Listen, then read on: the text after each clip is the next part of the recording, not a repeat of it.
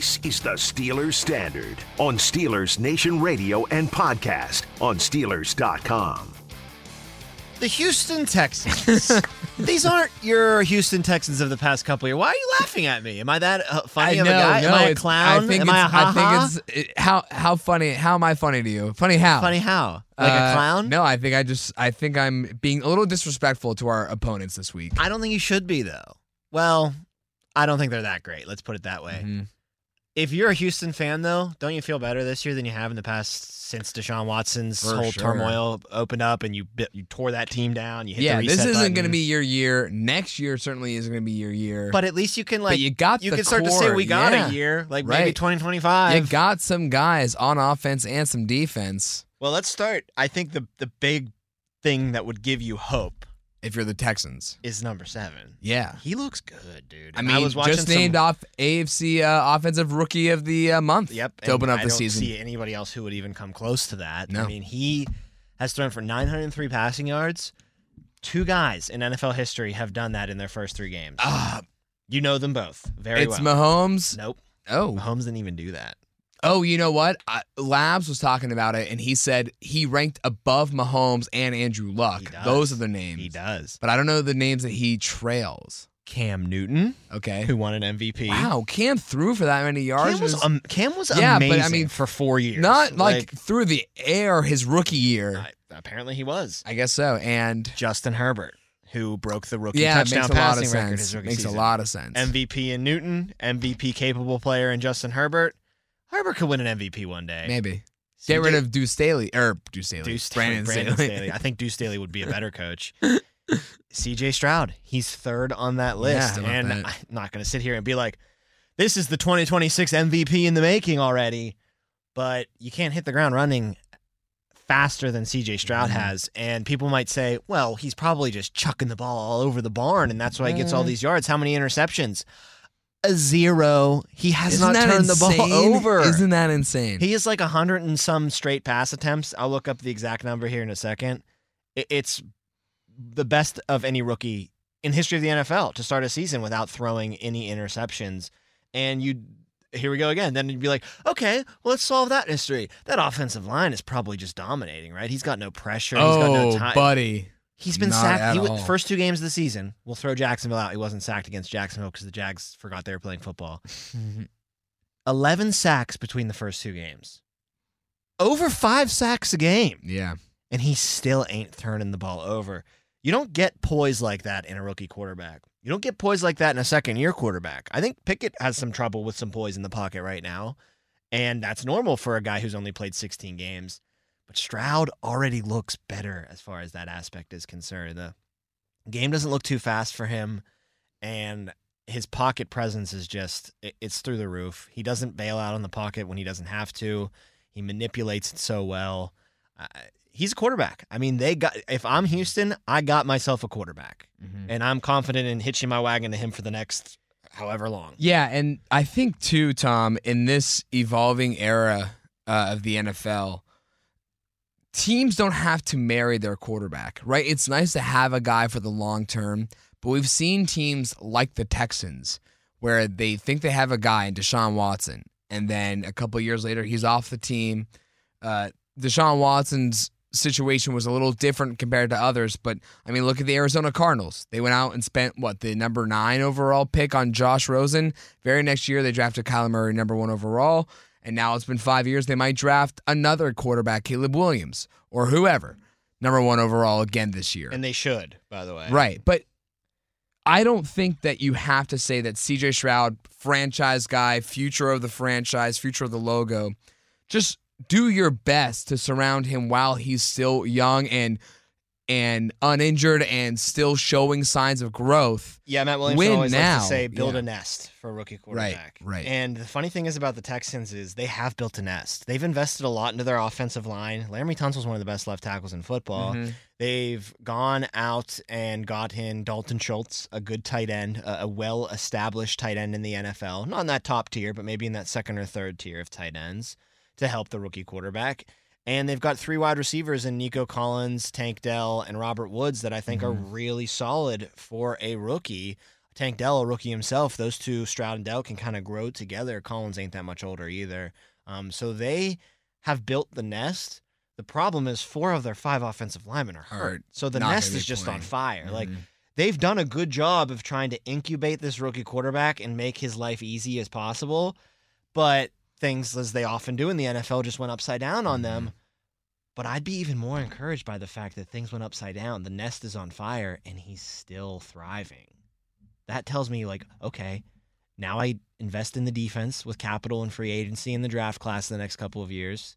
I keep beefing up that offensive line, although I think I've got a pretty good one when they're healthy. Mhm. And maybe I add a couple skill position players here or there, and we're off and running with this dude. Like, if he's thriving in chaos, 11 sacks in his first two weeks and still four touchdowns, no interceptions, 903 yards, imagine what he's going to do when the pocket's clean and when the Texans Right. are 10 steps ahead of an opposing defense because they just have the better dudes. So, man, that, there's a lot of encouragement, I think, if you're a Houston fan right Mhm. now. And if you're a Steeler fan looking at this game, it's not just a layup, it's not just a cupcake anymore because he is good enough to put points up on the board in the NFL this year.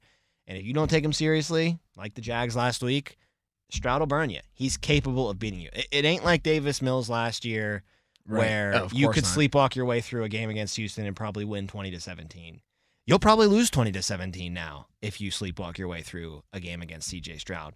And, and you know, you brought up the point about, you know, franchises they just throw darts at the board really with Mhm. quarterbacks like the Cardinals and they might pick another one in the first round this year. When you look at the Texans, like they've actually done a really good job recently of hitting on quarterbacks. Deshaun Watson was a hit. Right. He just, I mean, how could you predict what happened to him? And now they're only two years removed from moving on from him, and they, I think they hit again. So I know they took David Carr, the first overall pick as a franchise, and he was terrible. Uh, David Carr. yeah, Yeah. yeah, the older brother of Mhm. Derek. But once they picked Deshaun Watson, they got their guy. The fact that that blew up in their face, and it seems like they've just two years removed picked another guy. They might be on the path of being one of those franchises that has an eye for the quarterback position, as opposed to some of these dumpster fires that just pick Sam Darnold and then Zach Wilson, and then maybe they'll pick another one this year. You know what I mean? Like, I don't think you Mhm. can put Houston. I know they're not world beaters as far as an organization is concerned. They've only been in the league since 2002.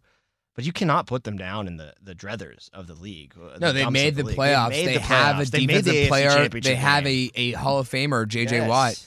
They have quarterbacks like you mentioned. Uh, yeah, again, if I'm Houston, I'm not looking They for had guys like DeAndre Hopkins, Arian Foster. Like they've had dudes. Well, yeah. So that's the weird thing is that like they, bat they they they fumbled the bag on the Hopkins stuff, right? Like, well, I think that was a lot of. It was hand in hand with Deshaun too. Like mhm. we don't have a quarterback. We're moving on. What can we get? Who can we get the most for? Yeah. Oh, we could get a, a king's ransom for DeAndre Hopkins. I mean, what was interesting too was that JJ Watt, on as many appearances throughout many podcasts this week, was saying was asked at one point who are you're going to be rooting for. You know, between Houston, Your brother team. and- well, and he's Houston. going into the. I think he's getting honored. This Oh, week, really? JJ Watt. Let me look that up. and yeah. he said he was he was he was uh he was torn, which surprised me because you would have guessed by the way Houston handled the DeAndre Hopkins fallout, handled the Deshaun Watson fallout, handled TJ or sorry JJ Watt leaving for Arizona. You would have guessed that he'd be more loyal to his family, he's but going no. in the Ring of Honor wow, uh, in the game. is he the first? I don't know, but he, Is he the- that's, hilarious that they decided to schedule it uh, against his brother. Good planning, honestly. Yeah, I mean, It's I'm sure that TJ will be like- there, and the whole Watt family can be there. Derek can sit in the stands because no one signed him yet. No. But you would have guessed that he would have said without conf without, you know, without debate, I'm going to be rooting for TJ and the Steelers because he's also said he likes the Steelers, he likes the city of Pittsburgh, he likes Coach T. Yeah, But yeah, I mean, to your point, I, again, I don't think this is the year for Houston. And next year, I think once they arrive next year, let's see how that rookie class goes because Okay. that's going to be another. yeah, they got to keep building. I mean, they have in back to back years, they'll have two what top ten picks.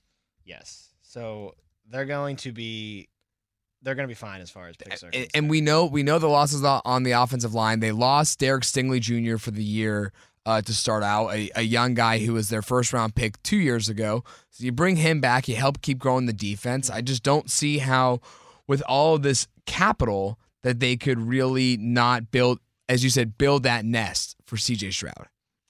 No, I think the Texans are a team on the rise, and I think they've got the right guy at the helm too. I think DeMeco Ryans is a good coach. Yes. I think that he has very quickly gotten this team to buy in. That's probably one of the hardest things that you need to do as a new head coach. You need to get a grown men getting paid millions of dollars to buy into you, to to follow you into battle. And I think DeMeco is a phenomenal motivator, and I, I think that it's clear that this team is playing hard for him. This team is understanding that they are young and building towards something. And just because you might not get the result on the scoreboard every week that you want, you know, we're going to win more games than we have in the past couple of years. Mm-hmm. And we're going to look more competitive, even in our losses, than we have in the past couple of years. So I'm high on him. And as far as the defense is concerned for the Texans, I, I actually think right now that's their weakest link. I think the offense, with Stroud playing the way he is, is good enough to be like a seven win team maybe this year. Their defense just has Yeah. their defense is nobody on that side of the ball. Will Anderson's their stud in the Mhm. making, but he's in the making. He's Again, not Derek Stingley is is out, for the year. He's not going to play. Yeah. Um, those two are like their their that's their core right there. Stingley and um, Will Anderson. Stingley, I mean, that's kind of up in the air based on his status this year and last year, but when it comes to the defensive side of the ball, as long as Will Anderson doesn't, you know, show a flat, I, I like to say that rookies sometimes they'll give you three or four games in the season, their rookie season, where they'll show you what they look like in their prime four years from now. As long as Will Anderson doesn't do that in this game, there's nothing on the defense that threatens me uh, from Houston. No. And that's the next step that they need to take. I bet they dump a lot into that defense in the offseason, uh, but the foundation is there. Mhm. And DeMeco is starting to implement things that he used in San Francisco into his Houston defense now. The only difference is you don't have Fred Warner in the middle Right. of your defense in Houston. Once they get the guys up to speed, I bet you that's going to be a pretty good defense. He's a hell of a defensive coach. But right now, that's the place I'm licking my chops if I'm the Steelers. I want to see the offense go out there and win this football game. I, I don't want to say the defense won you the game against the Raiders. Um, offense made big plays, but I think this is a definitive offense. Let's score 30 points. Let's win this. Game. I mean, you, game. you could have you were th- right there at, at the at the edge of 30 points. One more touchdown on offense, and you have 30 points, uh, which would have been great to see happen in Week Three when you know go, dating back to last season they only achieved 30 points twice all of last year. Once was in garbage time against the Bengals, all the way I believe it was the last week in November, and then the very last week of the season against Baltimore. So definitely not something you want you want to wait that long again for a second year in a row to see 30 points and I'm I'm with you Tom. I'd love to see 30 points. I don't think there's anyone in Pittsburgh that wouldn't love to see 30 points. I just don't know if they're a team that can consistently put up that 30 even even against consistently no. even well, what I'm saying is even against these lesser defenses, these these bottom tier defenses against the Raiders and against the Texans. I don't think they're a team right now. Maybe that could change by the end of the season. They don't seem to me right now a team that can take advantage of lesser defenses and have those big games. Again, we're not asking for 40, but 30 is not asking for a lot anymore in the NFL. 30 eh, every team is capable of putting up 30 points in the NFL. I mean, look at Arizona. They just beat Dallas. Uh, what was the final score? 28, 28 to 16. I mean, they were right there. I mean, Miami put up 70 last week. If a team can put up 70, the Steelers can put up 30 one time.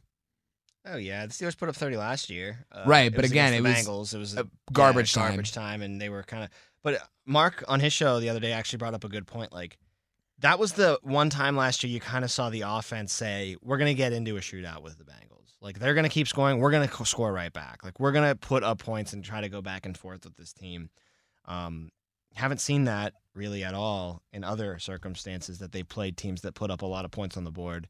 And I don't think that's going to happen again this week against Texans. Uh, good offense potentially, but it's not there yet. And I don't think they faced the defense quite like the Steelers' defense yet either to start this season. I know they went to Baltimore, but Baltimore is not as good as Pittsburgh on the defensive side of the ball. So I expect, you know, maybe a step up in competition for Houston in this game, but I just am so enamored with wanting the Steelers offense to have that Madden kind of game.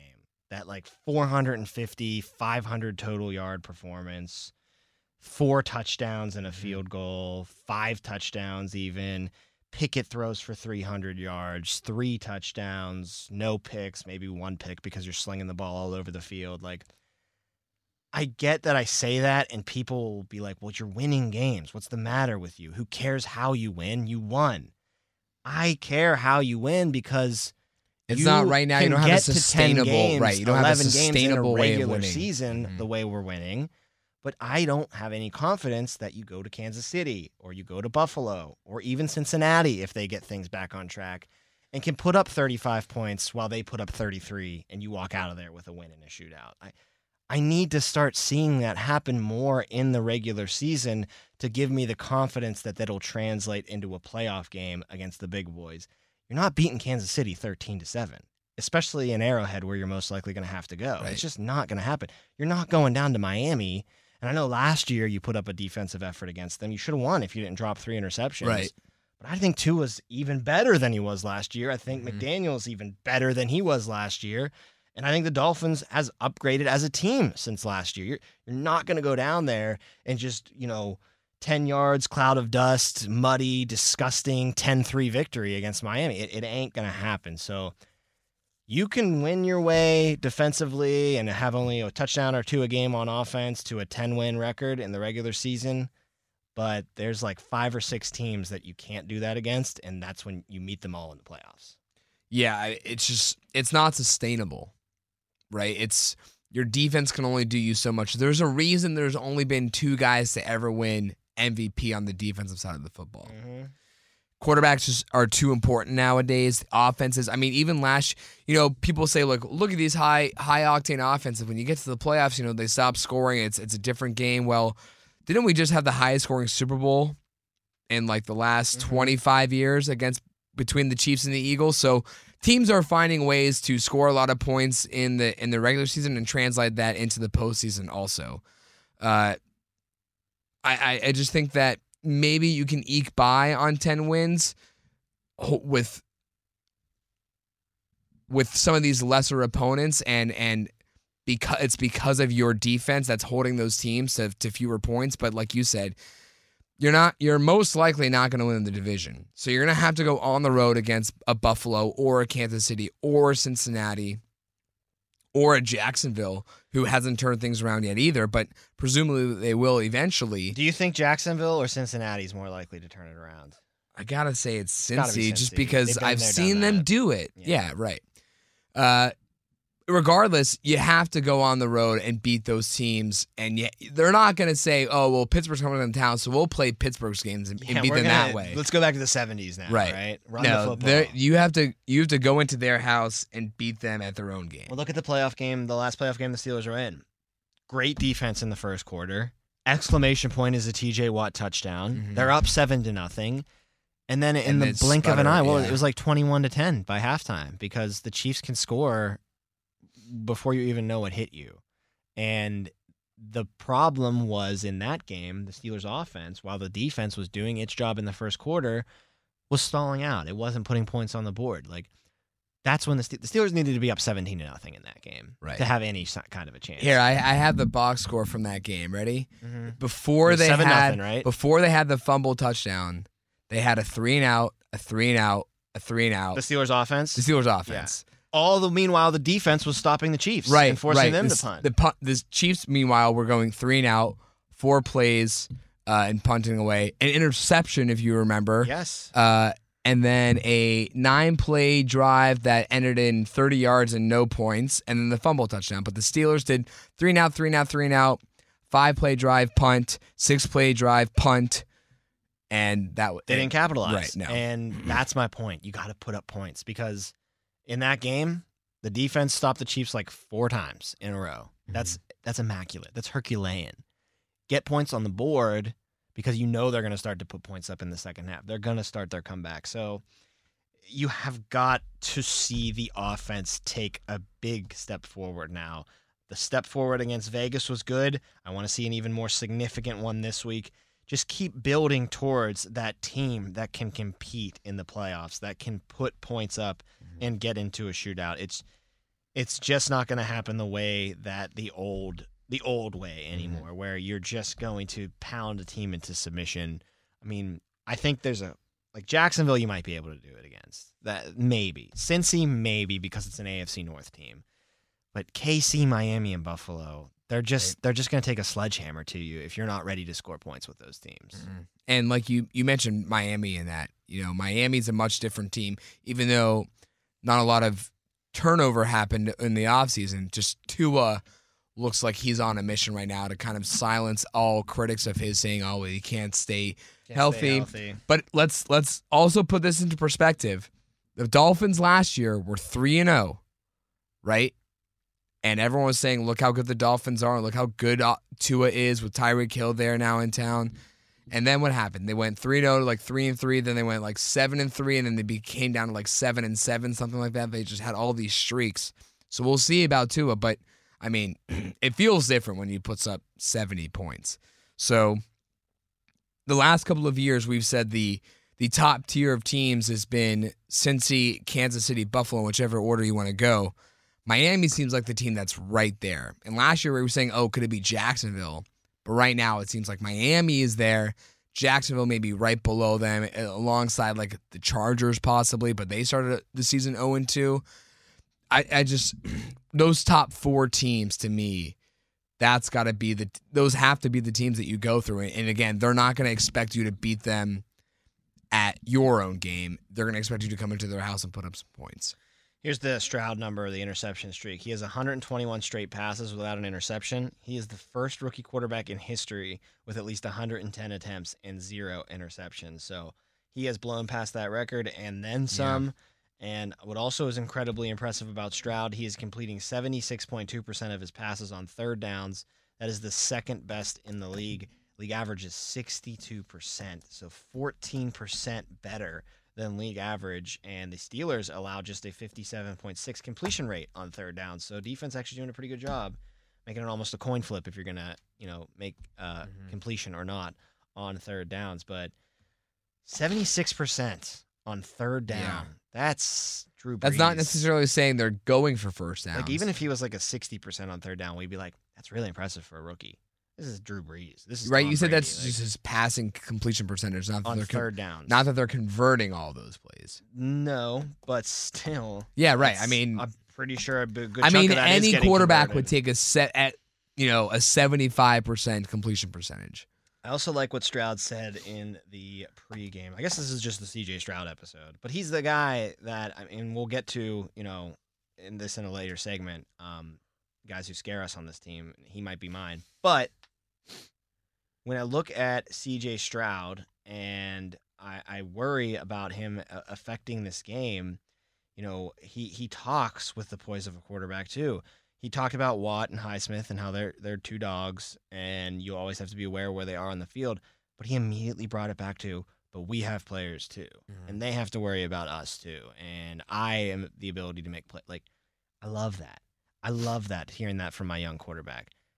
The uh, reporters are trying to get you to talk up your opponent. You do so, and then on the other side of it, you talk. You up still your team, talk too. You yourself talk up, your ga- You gas up your teammates. It's the same thing that I brought up earlier this week, Tom, when Mike McCarthy said, "What do you what, what do you expect us to do in Dallas when all of our offensive linemen are hurt?" But DeMeco Ryan Wah, said, wah, wah. "DeMeco Ryan said we have ball players on our team. Exactly, and we're not gonna we're not gonna just list excuses as to why we're losing." Like, what's up with like the, so the one team in Texas who has Right. the coach that's been around the block forever, Has the franchise- who's a veteran, is As the franchise um, who's Super Bowl winning, our line, it's just not up to snuff. And then the team that's trying to upstart themselves again with the rookie quarterback and the rookie head coach, those two are saying all the right things and gassing up their team. So, I mean, I'm not surprised with Dallas and shocking things being said out of there, but yeah, that's that's the one that's the wrong way to handle it and the right way to handle it. By Houston, you can see yeah. both examples in the same exact state. Mhm. and just it's a good pairing too. DeMeco Ryan's with CJ Oh, it could be a both great marriage. both It saying the right things. very at the very early stages of their professional career. CJ Stroud for the quarterback and DeMeco Ryan as the first time head coach. Here's one thing before we wrap up this episode that Houston is not doing well to help CJ Stroud, though. That's running the football. No, And do you know who their leading rusher is? Is it not? It's Pierce, but do you know how many yards he has through Isn't like three games? 62 or A something? hundred yards through three so games. So I undersold him, but it might as well be like 62. He- Yeah. he has not been, and he was good last year. I Yeah, he was really a good as a rookie, yeah. player. Um, I, I think that he is still a good player. I don't think he forgot. No, I think it's the how to offensive play line. They average the second lowest rushing yards per carry in, in the NFL.